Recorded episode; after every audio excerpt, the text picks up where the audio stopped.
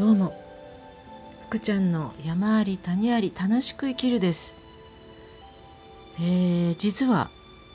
いつも土曜日の朝録音しているんですが今日は金曜日なんです。の夜です。どうしてかという2つ理由があります。一つは今日は3月の11日そう忘れもしない東日本大震災のあった日です。あれから11年。当時私は認可外の保育園を運営していたのを今でも鮮明に覚えています。ああいう経験はそうはないと思いますがそのことが忘れないためにということとまだ仮設住宅にいらっしゃる方がいるというお話を聞いています。11年経ってもまだまだだっていうのを忘れてはいけないということで今日3月11日そしてもう一つは明日ちょっと久しぶりに、えーと、ベビーシッターをお仕事がちょっと急に決め決まって行くことになったので朝から出てしまうのででなぜ朝かというと朝の方が私は好きなんですけども一つはこれ携帯で撮ってるんですが昼間だと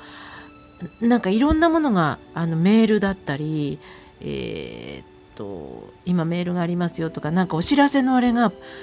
しょっちゅう入ってきちゃうんですね。でそれが煩わしいので朝早くに撮ってたんですが明日はちょっと朝早く撮れないのでで今日。2022年3月11日の夜これ録音しております。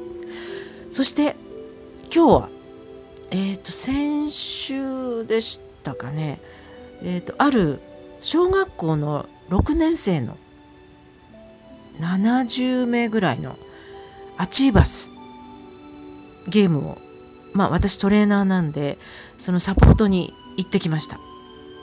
で行ったことによって大きな気づきが2つありました。まず1つ目小学校6年生なんですが、まあ、その前に、えーと、夢夢授業っていうんですかね。なんかそれをやってみんな結構夢に関していろいろ書いたり思ったり考えたりした授業を行ったからかもしれないんですが結構みんなはっきりと夢を書いて思っているのを、まあ、びっくりしました。まあ全員ではないですけれども。で今の日本も捨てたもんじゃないなってすごく思いました。それでその中で2人すごく印象的な子供が私の担当したグループ、えー、と2467名の中にいたんです。1人は女の子でなんか文字文字文字文字してたんですね。そのえっ、ー、と名前のところに自分の夢を書いてな名前を書くっていうのをだったんですけれどもなんかもじもじしてるので「どうしたの?」って聞いたら「夢ないんです」っていうふうに言ったんです。で私は即「あらいいんじゃない？じゃあ名前だけ書けば?」って言ってその子は名前だけ書きました。でも最後にえっ、ー、とアチーバスの17枚のカードがあるんですけどもそれぞれにできると信じる力とか同じ夢を持つ仲間とかそういういろんな17原則があるんですがその中でどれが一番好きかっていう質問のアンケートに夢をはっきりと描くっていうカードがあるんですけどそれを書いてたんですその子。で今自分は夢がないからはっきりと描きたいなと思ってこれにしましたっていうふうに書いてあっていやすごいなと思いました。でそういう子が1人。でもう1人は男の子でみんなでこういうふうなルールですこういうふうにやりますっていう私が説明している間もうカードはぐちゃぐちゃするし場にあるカードを全部自分が持ってバーッと巻くしみたいなすっごかった子がいてこれどうしようかな他の子たちやる気のなそのゲームをやろうと思ってる子たちに対してどうしようと思って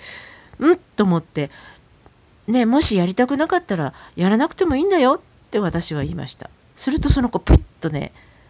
カードを置いてバンと置いて、どっか行っちゃったんですよ。いや、これ失敗したかなこんなこと言わない方が良かったかなとちょっと反省したんですね。で、まあ、ゲームが終わって、で、最後の方にですね、戻ってきたので、まあ、先生が呼んでくださったんですけど、戻ってきたので、ちょっと気になったので、ごめん、もしかしてゲームやりたかった？って聞くと、うんって言ったんです。ごめんね、今度じゃあやろうねって言ったら、うんって言う。ところで、君はどんな夢なの？って夢ある？って聞いたら、野球選手って言ったんですよ。えー、野球選手になりたいんだ。誰か好きな人いる？って聞いたら、えーとね、どっかの、えー、私ね、野球選手実はあまりよく知らなくて、えーと、どっかの田中さんだったか山本さんだったかを言ったんです。えー、そうなんだ、知らないんだけど、その人好きなんだって、うんって言って。で、思わず私が、実は私、えっ、ー、と、新庄選手、新庄選手って、今度、監督になったじゃない。あの人、すごいよねって言ったら、僕、新庄好きですって。あの人の本読んでますって言ったんですよ。えー、そうなの？すごいね。いろいろ昔は叩かれたけどねって言って。そっか、新庄でもファンなんだ。えー、本も読んでるんだ。すごいね。よし、わかった。今日はごめんね。やらなくていいよって言ったけど、今度一緒にやろうねって言ったら、うん。まあ、なんと素直な子でしょう。いや、そういう話ができてよかったです。なんか70名いて、まあ私はその全員を見たわけではないんですけれども、いやー、楽しかったです。で、ああ、今時の小学生6年生、こんな感じなんだって思いました。そしてまた、そこの校長先生がそのアチーバスをこの時期にやらせてくださったこと自体が、いやありがたいな、すごいな、すごい決断だったんじゃないかなと思って感謝です。それが一つ。今時の小学生も捨てたもんじゃないなっていうのが一つ。で、素敵な男の子と女の子に出会えたっていうのが一つですね。で、もう一つが、えっ、ー、と、帰りアフターで、アチーバスのトレーナーで一緒にちょっとお茶をしたんですけれども、えっ、ー、と、その時に前に座った人、トレーナー知ってたんですけども、社労士だったんですよ。で、私、いろんなところで、ちょっと疑問に思ってて、あ、疑問に思ってて、わからないことがあって、そのコロナで、結局、休業、休んだわけですよね、10日間。それのお金が、どうやったら出してもらえるんだろうかっていうのが、なかなかその、今、関わっている、その、働いている職場の、その、知人なんですけども、あまり詳しく知らない。で、しかも、まあ、社労士となかなか連絡が取れないっていうことなので、私結構せっかちなんですよ。で、急が、急いで、その、どうしたら、その給料のものがもらえるかっていうのが知りたかったので、いろいろ調べて、自分でも調べてはいる、調べたり、いろんなところに電話して聞いたりはしたんですね。で、いくつか方法があるっていうのは分かっていたんですが、最終的に結論が出たのはやっぱりそのアチーバスの社労士の方に話を聞いて相談に乗ってもらって解決したっていうのが一つ。なのでその日その小学校のアチーバスのお手伝いに来たのは偶然じゃないな必然だったなって思った出来事出会いの一つ。でもう一つやはり同じテーブルにいたアチーバストレーナーの女の子がになんかそのコロナで10日間ちゃんと静養して療養して完治したんだけれどどうも体がかったるくなんか疲労感っていうかなんか倦怠感が残っててで動悸もするしなんかいいとこないかなって言ったらあるところ教えてもらったんですね。でえー、っとそれで土曜日その週の土曜日に予約が取れたので横浜なんですけどってきたんです。もうなんというか、なんか波動と気候と、なんかいろんなことがミックスされた感じで、で、えっ、と、私の生命力は100%間違いなくあり、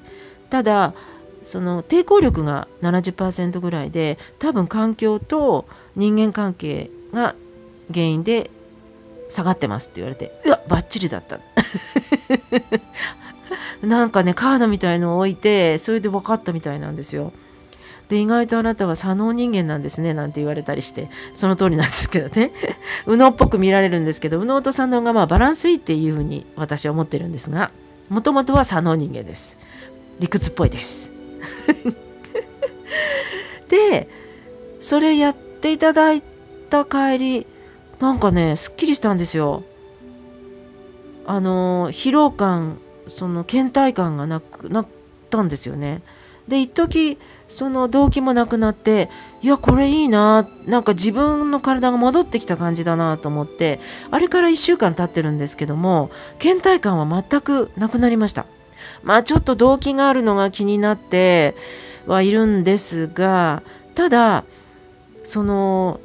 コロナの後後遺症をどういうふうにしたらこのまんまじゃこのまんまじゃ困るなと思ってて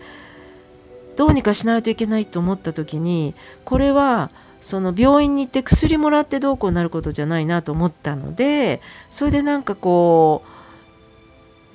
うなんかそういういいとこないってまあその彼女もそういう整体とかそういうなんかこう、まそういうのをやってたのをしてたんで別彼女にやってもらおうかなってちょっと一瞬思ったんですけど彼女がそのそこの先生がいいよって勧めてくれたので行ってきました。で本当に私にとってはすごく良かったです。本当に倦怠感がなくなりました。もうそれだけでもまあちょっと動機はまだあるんですがそれだ倦怠感だけでも落ち着いたので良かったです。で、まあ、ただ、体力的に、その今のお仕事が難しいなっていうことは、もう知人の、その、